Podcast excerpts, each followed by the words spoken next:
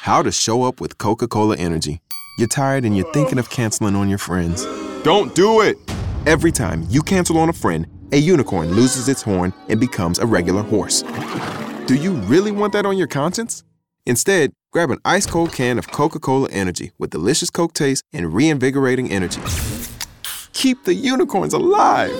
Show up every day with Coca Cola Energy. Energy you want, taste you love. The Leslie Marshall Show, the only true democracy in talk radio. Of, for, and by you, the people. Live nationwide and streaming live at lesliemarshallshow.com. Call in with your thoughts at 888 6 Leslie.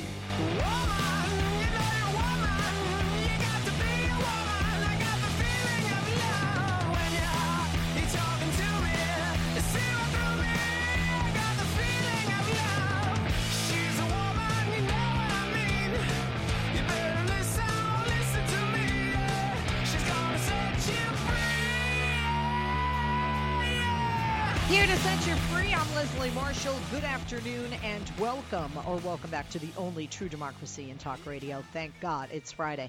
I'm very thankful for our guests that will be joining us in just a moment. I just wanted to take a second to say uh, that a former ambassador to Ireland for the United States, Pittsburgh Steelers owner at 84 years of age, Dan Rooney, passed away yesterday. I was lucky enough to have met this very, very nice, kind, giving, generous man when he invited me uh, as a liberal, along with a conservative talk show host, to debate um, at the U.S. Embassy in Dublin, Ireland. It was my first time I went to Dublin. He and his wife were such gracious hosts. He was kind. The staff loved him. Uh, former NFL uh, Pittsburgh Steelers and current uh, talk so highly of him. And something I learned about him today was that when he acquired the Pittsburgh Steelers, the team was so white that he demanded that not only players but everyone involved in the organization um, interview minorities for these positions. In other words, he wanted to see diversity on the team and in the offices um, of the Pittsburgh Steelers. 84 years of age, a man who did a great deal. He raised a lot of money and helped to get President Barack Obama elected, most certainly. Um, and uh, the people of Ireland loved him.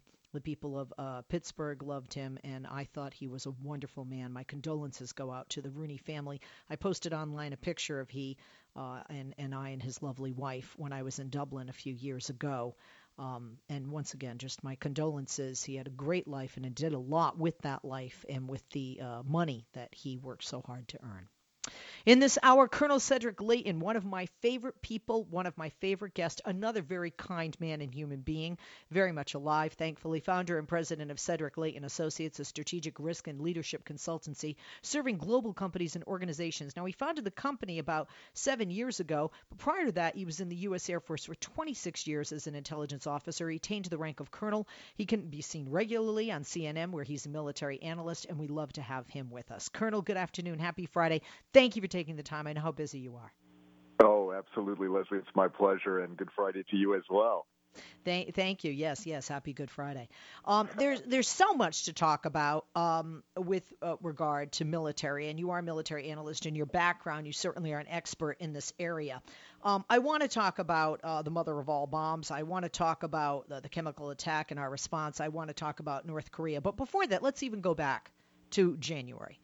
Shortly after Donald Trump uh, got into office on January 29th, there was a raid in Yemen, which he caused, called a success. A Navy SEAL died. The family is suing the government over that death. A young American girl died whose father allegedly was a terrorist or related to a terrorist organization. Um, when we just look from from January until now, before we go into specifics, um, is this a bomb dropping, war mongering type of president in your from your experience, Colonel, with uh, presidents that we have dealt with in most recent day past? Well, that's an interesting question. Uh, you know, I, I go back uh, thinking about what it was like in the '60s. Uh, you know, when uh, we dealt with Vietnam and uh, and all those issues surrounding that. I I think the times are different now. I I'm not quite sure that we could uh, say that yet, but what is certainly true about the Trump administration is that uh, he is very quick to uh, at least deploy forces into various areas. And when you look at, uh, you know, the idea of going into Yemen, uh, you know, with that that uh, SEAL uh, raid, where the SEAL, as you said, lost his life, that um, you know, it may have very well been a, a, poorly executed mission. However, I think there was, you know, there were some issues perhaps with the intelligence related to that. Uh, when you look at uh, all of the things that uh, you know where where U.S. troops are right now, it, um, it certainly has garnered a lot of headlines where uh, where things are, and you see uh, you know forces moving in places uh, where we're not necessarily used to seeing them, or at least the reassertion of of U.S. forces in certain areas. So it it becomes um, I think at, at best a difficult uh, thing to categorize right now because one of the key issues that I have to deal with is, uh, you know, what is the strategy for all of this? And right now, I don't see a coherent strategy behind the moves that we're dealing with. It's possible that one could evolve, and these are, you know, potential elements of a actually a very good strategy. But uh, it seems that they are more reactive than uh, proactive in terms of how how they are actually, uh, you know put together, how the forces are deployed, and uh, you know all, all, the actions that are taken here. That uh, that is one thing that uh, uh you know where this could uh, definitely run us into some difficulty. I want to go back and, and you know let let's go chronologically in order and, and start with um, our bombing of um, of Syria, which uh, polls show majority of Americans supported, even mm-hmm. um, mm-hmm. some left and right in Congress supported. But you know, Colonel, I'm not a fan. You know, I, I am a liberal Democrat, and even that aside, I am not a fan of this president. Uh, not only did I not vote for him, I know many Republicans uh, that didn't. Um, I don't trust him, and more so, I don't trust his motives. I might be on that grassy knoll thinking every time there's a bomb drop, there's a diversion because it seems like the Trump Russia thing becomes less of a conspiracy um, the more information that comes out. That aside, when President Obama said that the the president of Syria, Bashar al-Assad, was using chemical weapons. Uh, Republicans originally balked at that. A lot of mm-hmm. critics of President Obama balked at that. After President Trump was elected in February of this year, Syria had a massive chemical weapon attack, perhaps even worse than the one that we responded to. And then, of course, the mm-hmm. video uh, came out. Uh, Colonel mm-hmm. Donald Trump is the commander in chief the military has to listen to what he tells them to do, and he obviously has many military advisors and doesn't seem like a guy, you know, who who uh, takes much advice, even from people who certainly know more than he does, uh, such as those, uh, you know, top brass in the military and in the Pentagon. Um, but when when we see those videos, look, I'm a mother, you know, I, I know you have family. We're human beings. It, it's just horrific, but barrel bombs, bullets cause just as much, if not worse, damage. So, what I, mean, I want your response to our response to that video because you know Assad's been using chemical weapons on his his uh, citizens, you know, human beings for years, and barrel bombs and bullets. Not mm-hmm. to mention ISIS. And and I just have to say one more thing. It just it kills me that people in this country are crying over children being washed down after Syri- chemical weapons, but they don't want to allow them entry into the United States and want to keep a Syrian refugee ban intact that the president had put forth. Um, your thoughts on our response to the uh, Syrian uh, chemical gas attack? Well, I think that you know what, what we're looking at here is uh, you know clearly a, a, president's visceral reaction to uh, what happened, uh, and I think that uh, you know from a human being standpoint, uh, it's very clear that uh, that kind of action cannot stand in terms of the, the, Syrian government gassing their own people, you know, using sarin gas to go after them. that is not only immoral; it is also against the rules of war. Now what you also said is is very true here, is, and that is the fact that yes, barrel bombs are used, uh, you know, a, on a very frequent basis, uh, and in some cases, you know, some uh, in some uh, parts of of Syria, they're used in an extremely frequent basis, where they actually uh, are decimating uh, tens of thousands of people, and they are very bad. Some barrel bombs do have chemical agents associated with them, many do not, but but nonetheless, uh, they are inhumane forms of warfare, and to use them on a civilian population is also a violation of the rules of war and a violation of the uh, type of conduct that we expect nation states to engage in, and that's the you know the, we being the greater world community. But the um, the problem that you have is enforcing uh, any type of uh, action against uh, you know these uh, these kinds of acts. Uh, so it some it becomes from a policymaker's standpoint, and it's uh, this is not a judgment on right or wrong. It is just you know simply a fact that what we're dealing with here is a really difficult problem set because the violations by the Syrian government are so many and so frequent that they become you know you become almost immune to it, and that's that is something that uh, is is also very dangerous. But what you see is a situation where uh, yes, barrel bombs are being used, but uh, but the chemical weapon attack uh, that that got the president's attention, uh, that was one in which the the type of weapon used, uh, it became very easy for uh, the president to basically react in the way that he did uh, because the rules of war prohibit those those types of weapons, and uh, it was so profound, and there was, of course, video associated with it. So I think in some ways we're reacting to things because the image is there. Uh, that is not necessarily anything new, uh, but what it is is we're dealing with a president who deals in images, and if you want to get something done, you know, you want to have something happen in in a certain way, you want to take that image and, and show it to him in essence, and that, that is basically what uh, what seems to have happened in this case. Uh, the problem that you have, though, is uh, how do you pivot and also prevent the other heinous acts from occurring, and that is a profound difficulty uh, that the administration has unless you develop a strategy, unless you decide that all of these things uh, have to be stopped in one way or the other, and uh, that ultimately would involve uh, changing uh, who rules Syria, and that, of course, is uh, is a very very difficult endeavor, particularly because uh, the main patron of Syria, the main patron of Bashar al-Assad, is of course Vladimir Putin and the and the Russian government.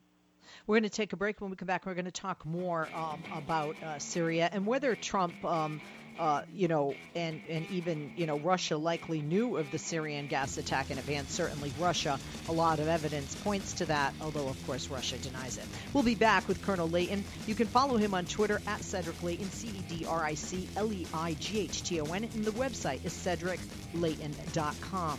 Check it out. We'll be back with him, military analyst for CNN, U.S. Air Force vet of 26 years, was an intelligence officer, and obviously he is a colonel. We'll be back with him and talking more about all the military might and bomb dropping in this presidency since he took the office of Commander in Chief. Life, liberty, and the pursuit of truth. The Leslie Marshall Show.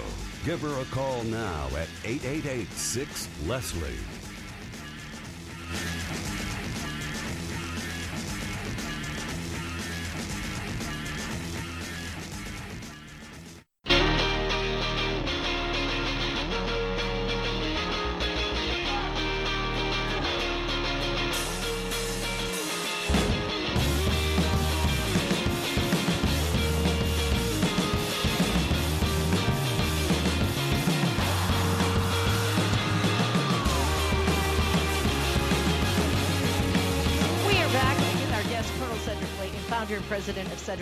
Associates, military analyst at CNN, and a veteran of the U.S. Air Force for 26 years as an intelligence officer. Colonel Leighton, thank you for holding. Uh, welcome back. I have many questions to ask, um, but also uh, let's uh, take uh, some more phone calls.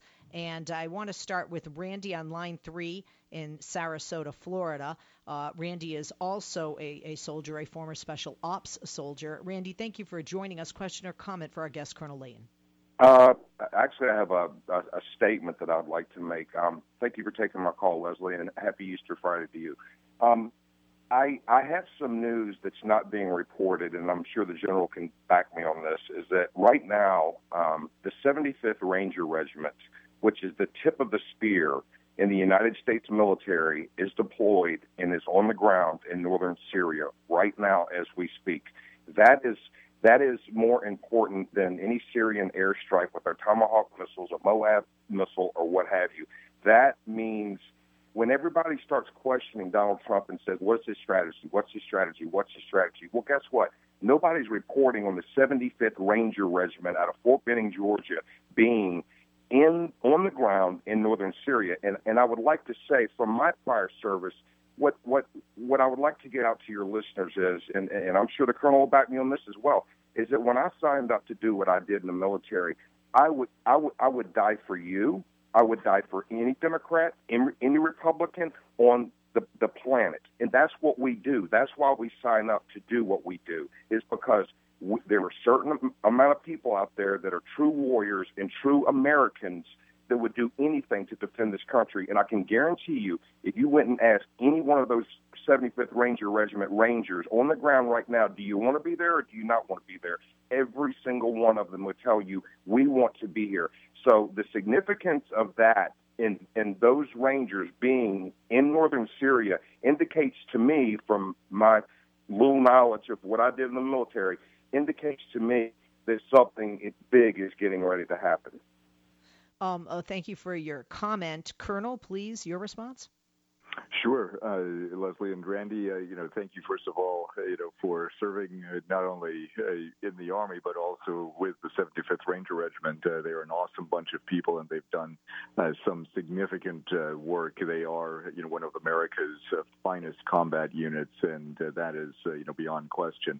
So any deployments that um, that go on are, are clearly indications of uh, you know some things that could happen, uh, but they don't necessarily mean that everything is going to happen that uh, you know that we that we believe just based on the fact that uh, that certain units are there. But the 75th Ranger Regiment, uh, you know, if it is there, and uh, I, I won't confirm or or deny anything just because of the sensitivity of some of these missions, but the, if if they are indeed there, they they will have a set series of missions.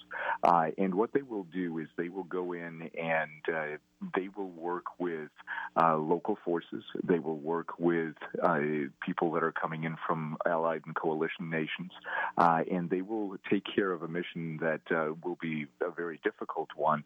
But when they do it, their type of work ethic, the way in which they they exercise that mission, you know, it's absolutely true what Randy said. These are the most dedicated people that you can possibly imagine, and uh, they do want to do what they do, uh, and they don't see it as uh, you know going in there and taking over places. They go they go in there uh, with the idea of helping uh, fix a problem, helping people, helping uh, the situation, and helping to further the goals of U.S. policy. So that is really what all deployed forces will be doing in in Syria, what they are doing right now in Iraq, uh, and of course in Afghanistan. So these kinds of, of movements are going to be movements that will uh, hopefully result in a a better uh, position for the United States, and it will also hopefully help in getting rid of uh, somebody like Assad. And may not be a direct regime change; it may be something completely different. And it's not that these forces will uh, actually do that, uh, but they will set the conditions for other things to happen, and that's almost as important as direct uh, force-on-force uh, combat operations. Um, okay. Uh, I, I, I, wanted to ask uh, about this as well. Colonel, if you were to go to Vegas, do you think that as it's being. Oh, we're going to take a break. We are 30 seconds in. When we come back, we'll talk more about Syria. We're also going to talk about the mother of all bombs, Moab, and we're going to talk about North Korea. It just seems more and more uh, that we have. Do we have more threats, really? Or is the president just putting a spotlight on them? We'll be back with our guest, Colonel Cedric Leighton. You can follow him on Twitter at Cedric Leighton, C E D R I C L E I G H T O N. And the website is cedricleighton.com, C E D R I C L E I G H T O N. Once again, back with him, back with you, and your calls at 8886 Leslie, 888 653 7543, right after this.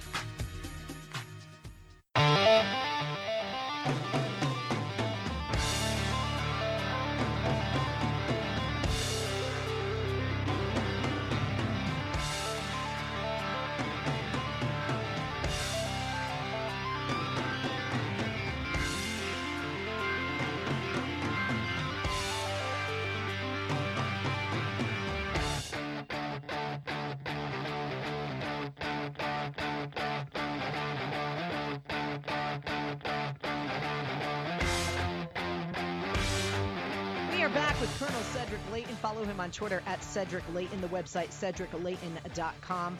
Uh, Colonel, thank you for holding. Welcome back. Um, if if you, in your professional opinion, how likely is it that Russia knew of the Syrian gas attack in advance? If on a scale of one to 100, I would say 95% chance that they knew. Wow. Um, and uh, the, in and why then is Russia backing Assad and is the United States acting like Russia is our ally when we're clearly not allies of such uh, actions and type of actions on on one's uh, you know citizens and not only citizens just uh, human beings. Absolutely. Well, uh, the uh, I think the administration is beginning to change its tune on Russia. You know, and of course that's not the only thing they're changing their tune on, but uh, we'll we'll take Russia first here. But but uh, yeah, the idea that the Russians have is that they need Syria as a base, and the reason they believe Syria is a good base for them is, first of all, a, a bit of history. They've been there for a while uh, since the 1970s, and they've got a naval base that they recently reestablished uh, right on the Mediterranean, the eastern shore of the Mediterranean. And that gives them a capability to at least have a toehold in the Middle East. And that also gives them a connection to uh, the various uh, groups that the Syrians are involved in. That includes Hezbollah. That includes, of course, the Iranians. It includes other guerrilla groups that are active, uh, some of which want to overthrow some Arab regimes that are friendly to us. Uh, so the the whole idea of Syria is basically a, a playground uh, to some extent for the Russians and for their uh, desire to have a power presence in the Middle East, to pressure Israel, uh, to pressure the conservative Arab states like Saudi Arabia, and it uh, really is designed uh, for them to maintain influence in that region. That's why they they're there, and what they're afraid of is that if Assad goes, uh, they believe that there is no one there who can be like him, who can be the, the kind of friend that he has been to the Russians that will give them the same amount of access and the same amount of influence. So that's why the lines are drawn, and it's very, very unlikely that um, the Russians will actually cast Assad aside. And even President Trump said it's certainly possible. I think it's probably unlikely um, that they wouldn't, that Syria would have done this without Russia's knowledge, right? It is possible. Uh, it is absolutely possible. The reason I gave it such a high percentage is because of the proximity of the Russian advisors and other military personnel to the chemical weapons that were at uh, Air Base, which is the air base that we hit with the Tomahawk missiles.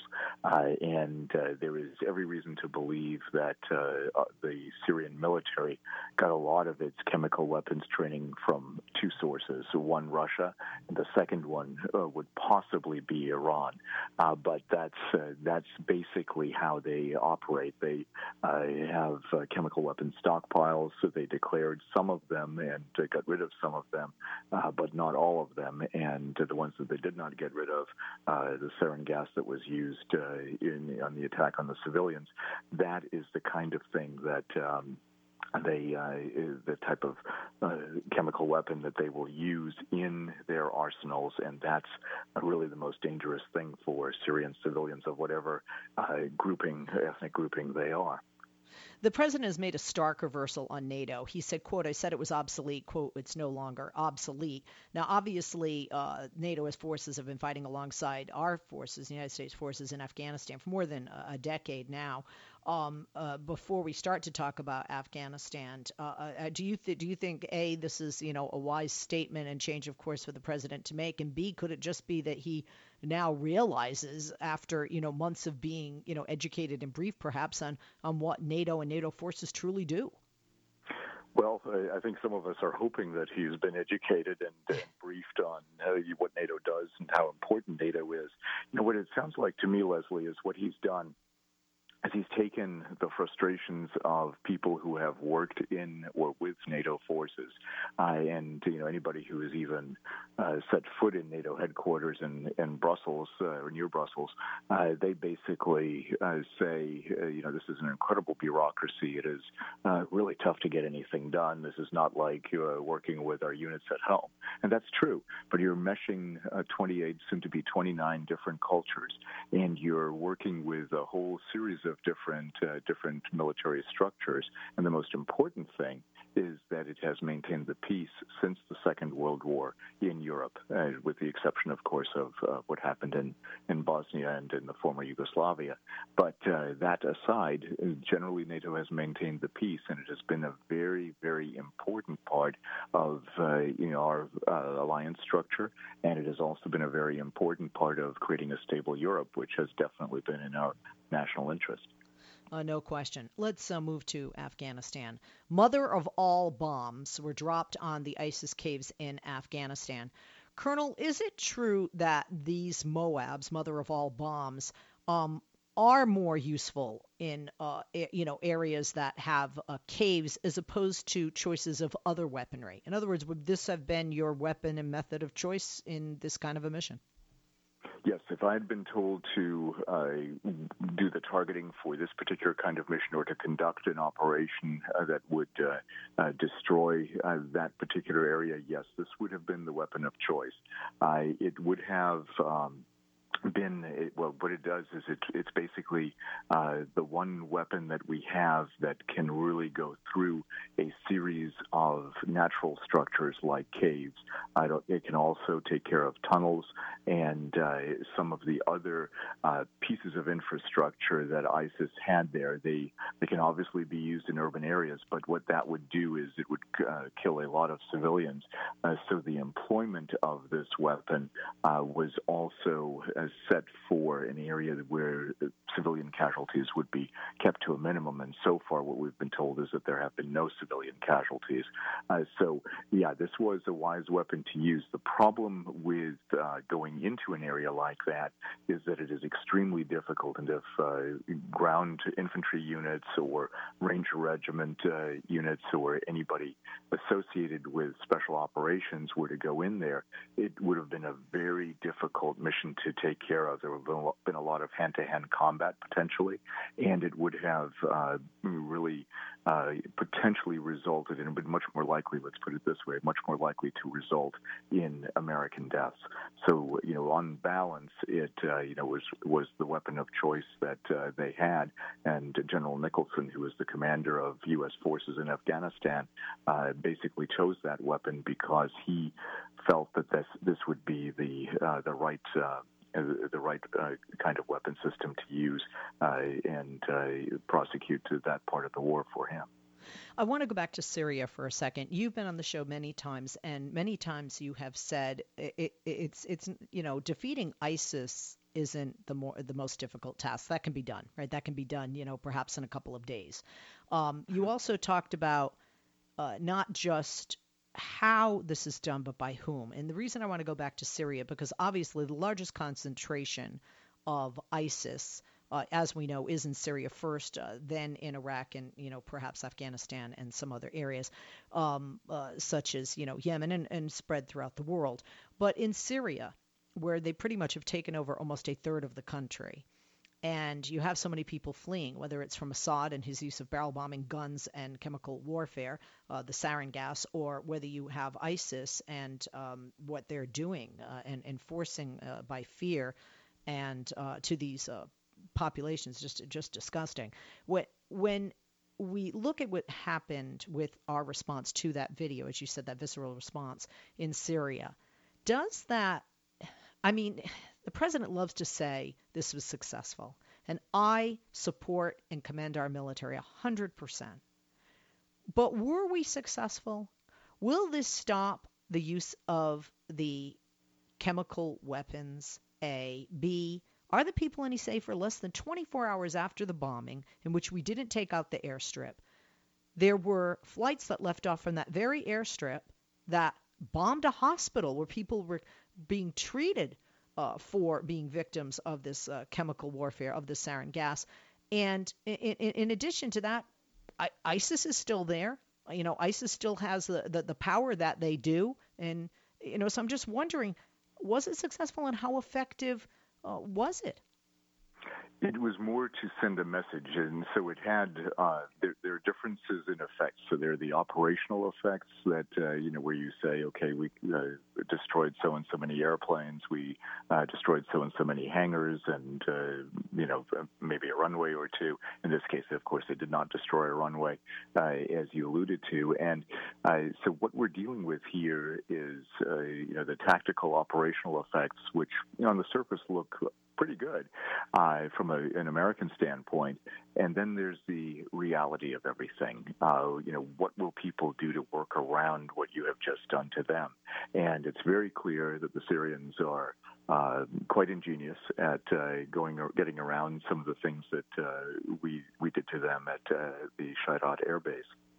And so what that means is, uh, no, this is, uh, you know, if you do this just once, uh, you are not going to have the desired effect of limiting their flights, of preventing people suffering, and of also uh, preventing the use of chemical weapons against them. The one thing that would do that is to completely destroy their chemical weapons stockpiles. And they didn't do that because they were afraid that uh, those chemicals would be released into the atmosphere and affect neighboring civilian populations. Uh, so it was a success in terms of what they were allowed to do and what they thought was prudent to do. Um, it still remains to be seen if this will have a larger operational effect and operational success because it did not really complete the mission. And yes, you're going to see the Syrians flying, and you'll probably see the Syrians uh, using more chemical weapons. Uh, and uh, even if they do not, they will still use barrel bombs, the barrel bombs we talked about earlier, and uh, inflict great harm and great uh, suffering on on the civilian population there. Looking back in the prior administration, President Obama had put a red line down I and others, um, you know, across the board were critical that he didn't, you know, put his money where his mouth is, so to speak. Um, should we have taken, or should President Obama have taken such an action uh, during his administration? I mean, conservatives certainly Donald Trump is critical, you know, saying, "Hey, look, you know, we're taking action now. You know, uh, Assad's not going to do this again." And I agree with you, Colonel, that you know, if if if if you have that mindset, if you're a murderer and a madman, which he clearly is, and so is Putin, arguably, um, that you know, a threat isn't going to stop them, and and they're all narcissists. You know, I I think Trump, Assad, and uh, Putin and um, you know you have all these alpha males and narcissists I, they don't they don't react uh, kindly uh, to threats necessarily. But do you feel that the criticism of the prior administration is warranted that president obama maybe should have um, you know done something like this to uh, warn assad I do, and the reason I, I think that, Leslie, is that uh, it, it, could have uh, been conducted at a much earlier stage in the Syrian conflict. Um, there was a tremendous attack near Damascus, actually, a few years ago uh, that was a chemical attack and that actually was even more uh, profound in the amount of suffering and the amount of deaths that it caused. Uh, so these types of situations, uh, you know, once you get into uh, looking at how uh, various governments behave toward their people, it becomes very clear that uh, you, if you're going to get involved, you need to get involved at a stage where you can still have an effect, where you can still actually stop uh, the carnage as, as early as possible. The problem with that is by the time you often recognize that that carnage is taking place, it's often too late. You're already different parties are embroiled in, in their conflict, and you're already uh, basically uh, behind the eight ball when it comes to, to preventing this kind of thing. At least in many instances, that's the case. Uh, so, yeah, I do I do think the Obama administration uh, could have done more. I think that the failure to actually uh, work the red line in such a way that it was meaningful from a military standpoint. Uh, that was also significant. I know that, uh, you know, I think President Obama was trying very hard to uh, keep us out of another ground war, and that was his, the main specter that haunted him, and something we really don't want to be involved in is dragging a military into something like that, uh, a la Iraq after, uh, you know, the uh, the 2003 invasion. That um, something that should be avoided at all costs because it just drains the military so much and puts it into a, uh, a status uh, quo type, uh, a very belligerent status quo with you know with the people that they're that they're engaged with. That uh, there is no real hope out of that until and unless uh, there's some kind of a break in that, such as the Iraqi surge or uh, you know some other things that could happen on the diplomatic front in, in different scenarios. So yeah, it becomes very important uh, to act quickly when uh, even the hint of uh, human rights abuses on this scale uh, is is shown there. It doesn't mean that you're the world's policeman, but it means you energize others to help you be the, the multinational police force that goes in and and actually uh, you know takes care of things like that. And it, uh, it's difficult because the UN, uh, of course, is composed of members that have members of the Security Council that have veto power, and some of those, like Russia especially, are going to protect Syria at every at every turn, and they won't allow this kind of stuff unless you have another organization that can take care of those kinds of things. Uh, before we take a break, um, regarding the mother of all bombs uh, bombing of Afghanistan, a weapon that you said you would have chosen for this type, the caves. Um, I guess we could say it is successful in the sense that there were no casualties, uh, you know, uh, civilian casualties. 36, allegedly 36 ISIS members dead approximately 200 plus there, Afghanistan. Wouldn't this weaponry or money or energy have been used better in places like Syria or Iraq, where there are, thousands of ISIS members, uh, as opposed to Afghanistan? And is 36 a successful mission for that use of weaponry when you're using the mother? Yeah, you, you use the mother of all bombs. Some people want to see the mother of all uh, casualty stats, you know, with ISIS heads. Sure, absolutely, and, and it's a totally understandable reaction because uh, those figures, uh, of course, you know, we're we're a bit early after the the actual strike, so these figures could change. But let's assume for a moment that they don't, and uh, I would say that 36 is definitely a very low figure. Uh, of course, it depends on exactly who these people are if it's a leadership structure, if it's uh, you know somebody that is uh, you know has either complete control or a large degree of control over the ISIS fighters in Afghanistan, then that is also by in and of itself would also be a successful mission. But having said that, yeah, the statistics you know that are out there right now show that it is uh, you know a lot of buck for a, a large bang that may not have completely been uh, as effective as one would think it would be.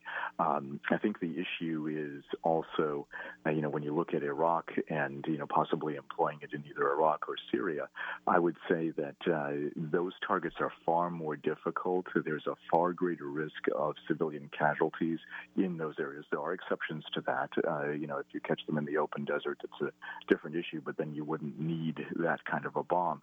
The the other part of it is, quite frankly, geology. Uh, a lot of the caves that you're dealing with in Afghanistan are granite caves. They're old granite quarries uh, that were carved out, uh, you know, years ago, and ISIS is using those in order to do that. But in order to penetrate those, um, that's the kind of bomb that you would need.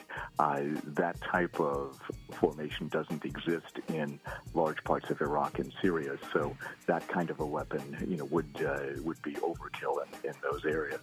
Well, Colonel, I know we had said we were going to let you go now, but can you just stay with us a few more minutes? We have some calls, and I did want to touch upon North Korea. Could you just give us a few more minutes of your time? Absolutely. Absolutely. I, I, really appreciate it, Colonel. Colonel Cedric Leighton will stay with us. We'll take a break. We'll be back with you. If you're holding to call uh, to ask a question or make a comment, please do. 8886 Leslie's our number, and we'll talk more about this and touch upon North Korea when we return. Don't go away.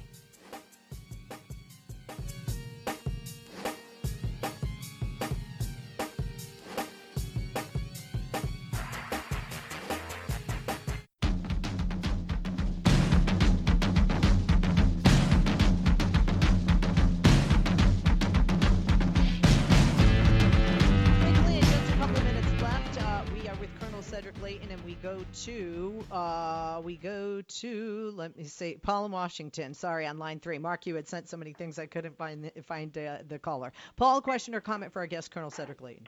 Well, yeah. The, I guess the crux of my call is this: Where the hell is Congress? And I was sparked to say this, Leslie, when you said uh, you were upset with President Obama about his red line in the sand when that story has not been properly uh, related. He said he asked Congress for authority, and you know what the result was? 26 out of 100 senators were willing to say, yes, let's do something. 32 out of 435 members of the House said they were willing to do something. That's lame. That's pathetic.